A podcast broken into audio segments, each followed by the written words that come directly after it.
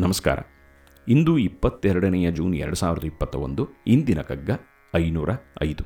ಮೊನ್ನೆ ಮಾಡಿದ ಕಗ್ಗದ ಕೊನೆಯ ಸಾಲು ಸ್ಪಂದನವೋ ಬ್ರಹ್ಮನದು ಮಂಕುತಿಮ್ಮ. ಆದ್ದರಿಂದ ಇಂದಿನ ಕಗ್ಗವನ್ನು ದ ಇಂದ ಮುಂದುವರ್ಸೋಣ. ಐನೂರ ಐದು. ದೈವ ಕೃಪೆ ಎನ್ನುವುದೇಂ ಜೀವ ಗುಣ ಪಕ್ವ ಪಟ್ಟಂತದರ ವೇಗ. ಭಾವಚೋದನೆಗಳಲ್ಲಿ ಬಾಹ್ಯ ಸಾಧನೆಗಳಲ್ಲಿ ತೀವಿ ದೊರೆಕೊಳ್ಳುವುದದು ಮಂಕುತಿಮ್ಮ.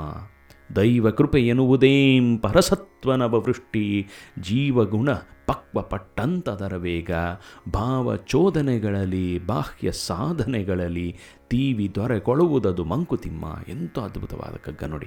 ದೈವ ಕೃಪೆ ಎನ್ನುವುದೇಂ ಪರಸತ್ವನವ ವೃಷ್ಟಿ, ಜೀವಗುಣ ಪಕ್ವ ಪಟ್ಟಂತದರ ವೇಗ ಭಾವಚೋದನೆಗಳಲ್ಲಿ ಬಾಹ್ಯ ಸಾಧನೆಗಳಲ್ಲಿ ತೀವಿ ದೊರೆಕೊಳ್ಳುವುದದು ಮಂಕುತಿಮ್ಮ ತೀವಿ ದೊರೆಕೊಳ್ಳುವುದದು ಮಂಕುತಿಮ್ಮ ಎಷ್ಟು ಸುಂದರವಾಗಿ ಹೇಳ್ತಾರೆ ನೋಡಿ.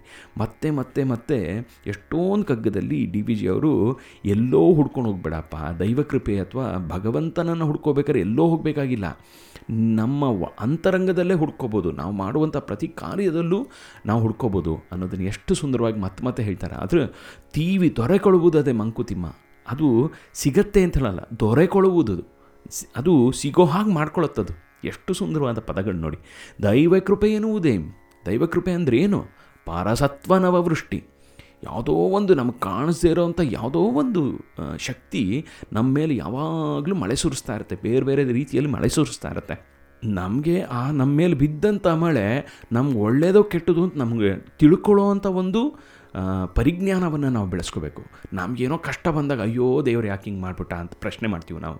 ಆದರೆ, ಒಳ್ಳೇದು ಮಾಡಿದಾಗ ದೇವ್ರು ಯಾಕೆ ಹಿಂಗೆ ಮಾಡ್ದ ಅಂತ ನಾವು ಯೋಚಿಸೋದೇ ಇಲ್ಲ. ನಾವು ಮಾಡಿಕೊಂಡು ಇದನ್ನು ನನ್ನಿಂದ ಆಗಿದ್ದು ಅನ್ನೋ ಒಂದು ಇಲ್ಯೂಷನಲ್ಲೇ ಇರ್ತೀವಿ ನಾವು. ಅದರಿಂದ ಪ್ರತಿಯೊಂದು ಕ್ಷಣವೂ ಕೂಡ ದೈವ ಕೃಪೆ ಅದು. ನಾನು ಬದುಕಿದ್ದೀನಿ, ಉಸಿರಾಡ್ತಾ ಇದ್ದೀನಿ ಅಂದರೆ ಒಳಗಡೆ ಭಗವಂತ ಕೂತ್ಕೊಂಡು ನನ್ನನ್ನು ಉಸಿರಾಡಿಸ್ತಾ ಇದ್ದಾನೆ. ನನ್ನ ಹಾ, ನನ್ನ ಹೃದಯ ಅನ್ನೋದು ಬಡಿತಾ ಇದೆ ಅಂದರೆ ಭಗವಂತನಿಂದನೇ ಅದು ಆಗ್ತಾ ಇರೋದು.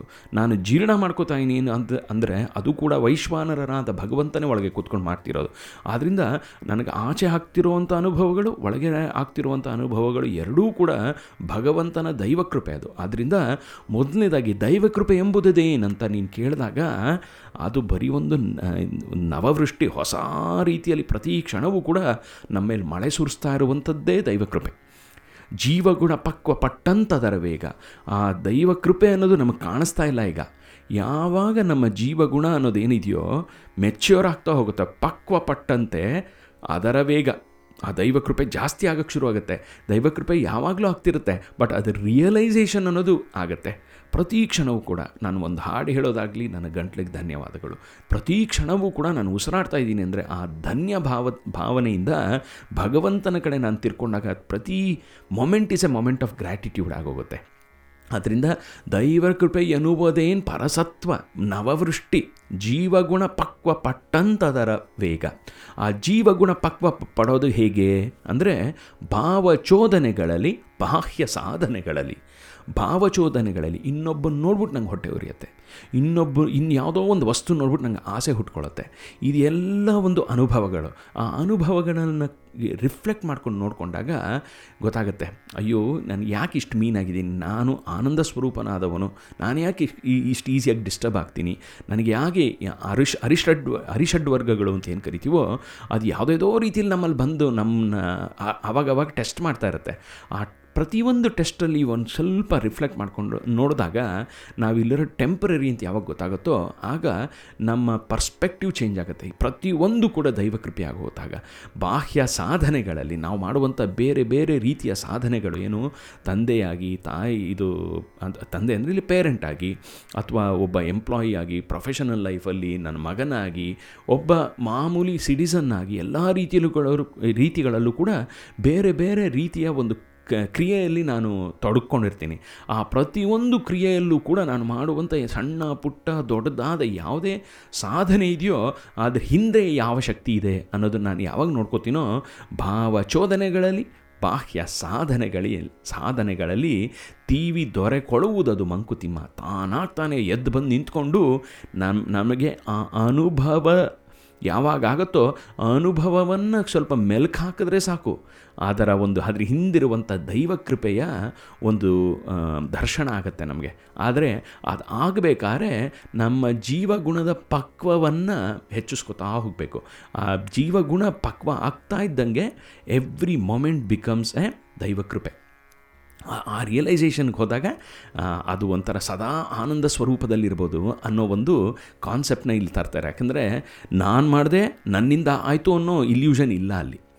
ಇದ್ರ ಹಿ ಮುಂದಿನ ಕಗ್ಗವನ್ನು ಈಗಾಗಲೇ ಒಂದು ಸರಿ ನೋಡಿದ್ದೀವಿ ದೊರೆಗೆ ನೀ ಭಿನ್ನಯಿಸೆ ನೂರೆಂಟು ಬಯಕೆಗಳ ಸರಿತನಗೆ ತೋರ್ದೆನಿತನ್ ಅದರೊಳವ ನೀವನ್. ಅರಿಕೆ ಎಲ್ಲವ ನಡೆಸೆದಿರೆ, ದೊರೆಯೇ ಸುಳ್ಳಹನೆ ಕರುಣೆ ನಿರ್ಬಂಧವೇನ್ ಮಂಕುತಿಮ್ಮ ಅಂತ ಹೇಳಿದರು. ಐನೂರ ಆರನೇ ಕಗ್ಗದಲ್ಲಿ ಅದನ್ನು ಮುಂಚೆ ನೋಡಿದ್ವಿ. ಅದರಿಂದ ಭಗವಂತನ ಥರ ಎಷ್ಟೊಂದು ದೊರೆಗೆ ನೀನು ಭಿನ್ನೈಸೆ ನೂರೆಂಟು ಬಯಕೆಗಳ.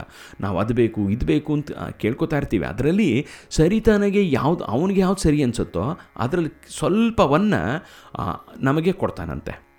ಎಲ್ಲ ಎಲ್ಲದೂ ಅವನು ನಡೆಸದೇ ಇದ್ದರೆ ದೊರೆ ಈ ಭಗವಂತ ಅನ್ನೋದೇ ಇಲ್ಲ. ನಾವಂತ ಹೇಳಿಬಿಟ್ರೆ ಅದು ಕರುಣೆಗೆ ನಿರ್ಬಂಧವಲ್ಲವೇ. ಅಪ್ಪ, ಅಮ್ಮ ಒಳ್ಳೆಯವರು ಅಂದ್ಬಿಟ್ಟು ನಾವು ಕೇಳಿದ್ದೆಲ್ಲ ಕೊಡಿಸಿದ್ರೆ ಒಳ್ಳೆಯವರು, ನಾವು ಕೇಳಿದ್ದು ಕೊಡಿಸ್ದೇ ಇದ್ದರೆ ಅವ್ನು ಕೆಟ್ಟವರು, ಅಪ್ಪ, ಅಮ್ಮ ಅಂತ ಹೇಳೋ ಹಾಗೆ ಭಗವಂತನನ್ನು ಜಡ್ಜ್ ಮಾಡೋಕ್ಕೆ ಶುರು ಮಾಡಿಬಿಡ್ತೀವಿ. ಆದ್ದರಿಂದ ಎಷ್ಟು ಸುಂದರವಾಗಿ ಹೇಳ್ತಾರೆ ಮತ್ತೊಮ್ಮೆ ನೋಡೋಣ. ದೈವ ಕೃಪೆ ಎನ್ನುವುದೇನು ಎನ್ನುವುದೇನ್ ಪರಸತ್ವನವ ವೃಷ್ಟಿ ಜೀವಗುಣ ಪಕ್ವ ಪಟ್ಟಂತದರ ವೇಗ, ಭಾವ ಚೋದನೆಗಳಲ್ಲಿ, ಬಾಹ್ಯ ಸಾಧನೆಗಳಲ್ಲಿ ತೀವಿ ದೊರೆ ಕೊಳುವುದದು ಮಂಕುತಿಮ್ಮ ದೀ, ತೀವಿ ದೊರೆ ಕೊಳುವುದದು ಮಂಕುತಿಮ್ಮ ಅಂತ ಅದ್ಭುತವಾದ ಕಗ್ಗವನ್ನು ಕೊಟ್ಟಂತ ನಮ್ಮ ಡಿ ವಿ ಜಿ ಅವರಿಗೆ ನಮನಗಳನ್ನು ತಿಳಿಸ್ತಾ, ದೈವ ಕೃಪೆ ನಮ್ಮ ಮೇಲೆ ಹೀಗೇ ವೃಷ್ಟಿ ಸುರಿತಾರ್ರಿ ಅಂತ ಬೇಡ್ಕೋತಾ, ಇಲ್ಲಿಗೆ ನಿಲ್ಲಿಸೋಣ ನಾಳೆ ಮತ್ತೊಂದು ಕಗ್ಗದೊಂದಿಗೆ ಭೇಟಿಯಾಗೋಣ, ಅಲ್ಲಿ ತನಕ ಆನಂದವಾಗಿರಿ, ಸಂತೋಷವಾಗಿರಿ, ಖುಷಿಯಾಗಿರಿ ಸೇಫ್ ಆಗಿರಿ ಮತ್ತೊಮ್ಮೆ ಸಿಗೋಣ.